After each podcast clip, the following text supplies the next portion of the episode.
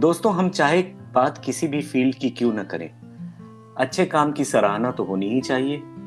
और हर एक क्षेत्र में रिवॉर्ड्स एंड रिकग्निशन तो होते ही हैं। ये जो हमारी फ़िल्म इंडस्ट्री है, ये भी इससे कुछ अलग नहीं है। किस्सा यूँ है कि इस सीज़न के आखिरी एपिसोड में आपका स्वागत है। हमारे दोस्त और को होस्ट रितेश के साथ मैं हूँ अजमत आपका दोस्त और होस्ट और आज के एपिसोड में हम बात करेंगे हिंदी फ़िल्म संगीत और फ़िल्म फेयर अवार्ड से जुड़ी कुछ दिलचस्प बातों की। तो फिर चलिए शुरू करते हैं आज की बातचीत का सिलसिला। जी हाँ दोस्तों 1967 में पहली बार बेस्ट एक्टर का नेशनल अवार्ड दिया गया था।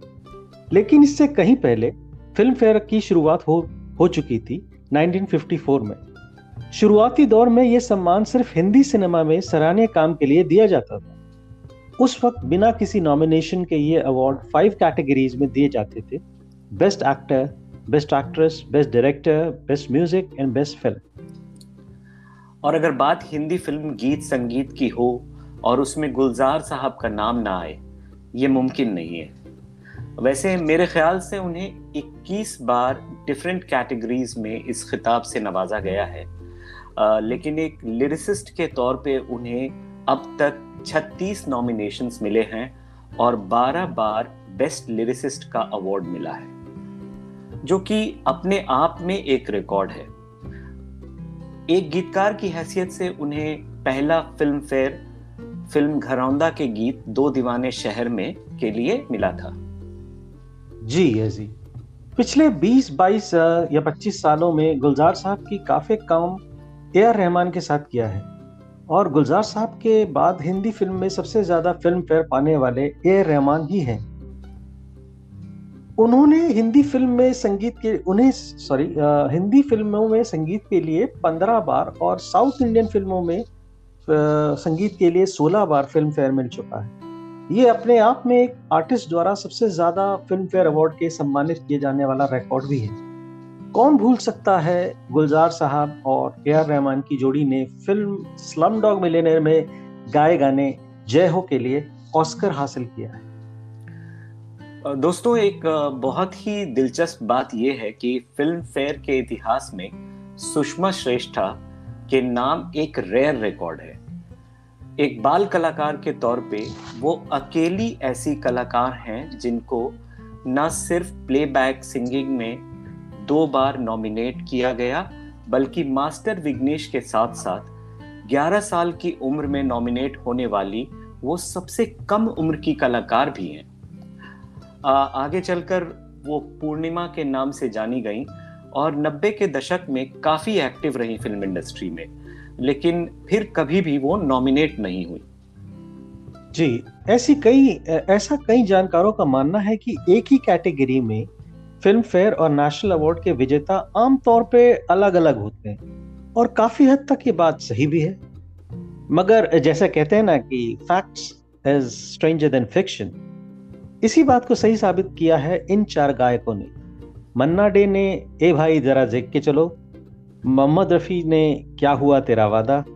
उदित नारायण ने, मितवा, सुन मितवा। और सोनी निगम ने, कल हो ना हो गानों के लिए।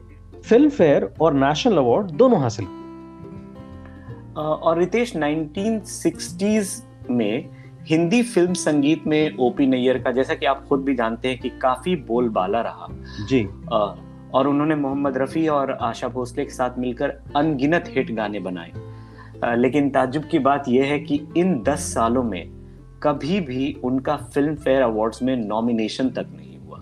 जबकि इससे पिछले दशक 1950 के दौरान वो तीन मरतबा नॉमिनेट हुए और फ़िल्म नया दौर के लिए उन्हें बेस्ट म्यूज़िक डायरेक्टर का अवार्ड भी मिला था।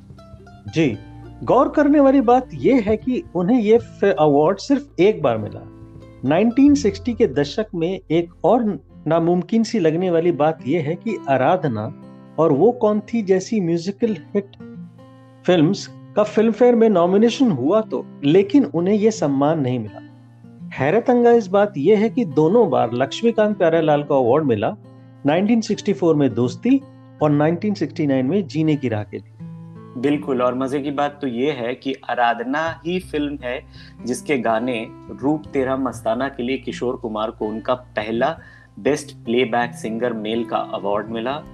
और आगे चलकर उन्होंने ये कारनामा सात बार और कर दिखाया। और इस कैटेगरी में बेस्ट प्लेबैक सिंगर मेल में सबसे ज़्यादा बार अवार्ड पाने का रिकॉर्ड आज भी उनके ही नाम है।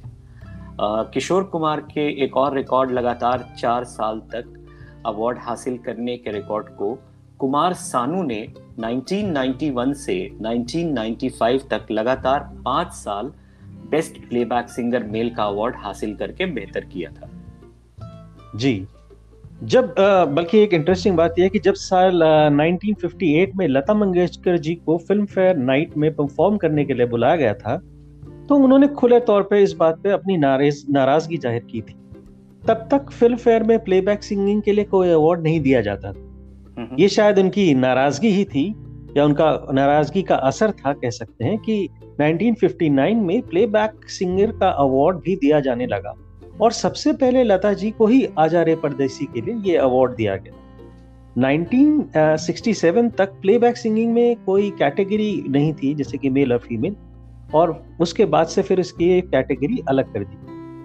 और दोस्तों आ, क्या आपको पता है कि अपने ही बनाए हुए गाने के लिए बेस्ट प्लेबैक सिंगर का अवार्ड पाने वाले पहले म्यूज़िक डायरेक्टर हैं हिमेश रेशमिया? एच आर जिन्हें कहते हैं, लोग प्यार से। डिड यू नो आज का एपिसोड और ये सीज़न हम इस नोट पे इसलिए भी खत्म कर रहे हैं क्योंकि अगले सीज़न में हम एक डिड यू नो सीरीज़ करने जा रहे हैं on various subjects and topics तो अभी के लिए बस इतना ही। इंतज़ार कीजिए हमारे पॉडकास्ट किस्सा यूँ है कि नए सीज़न का। आपका एक बार फिर शुक्रिया। Shubhratri, Shabba Khair, and good night. Good night, friends.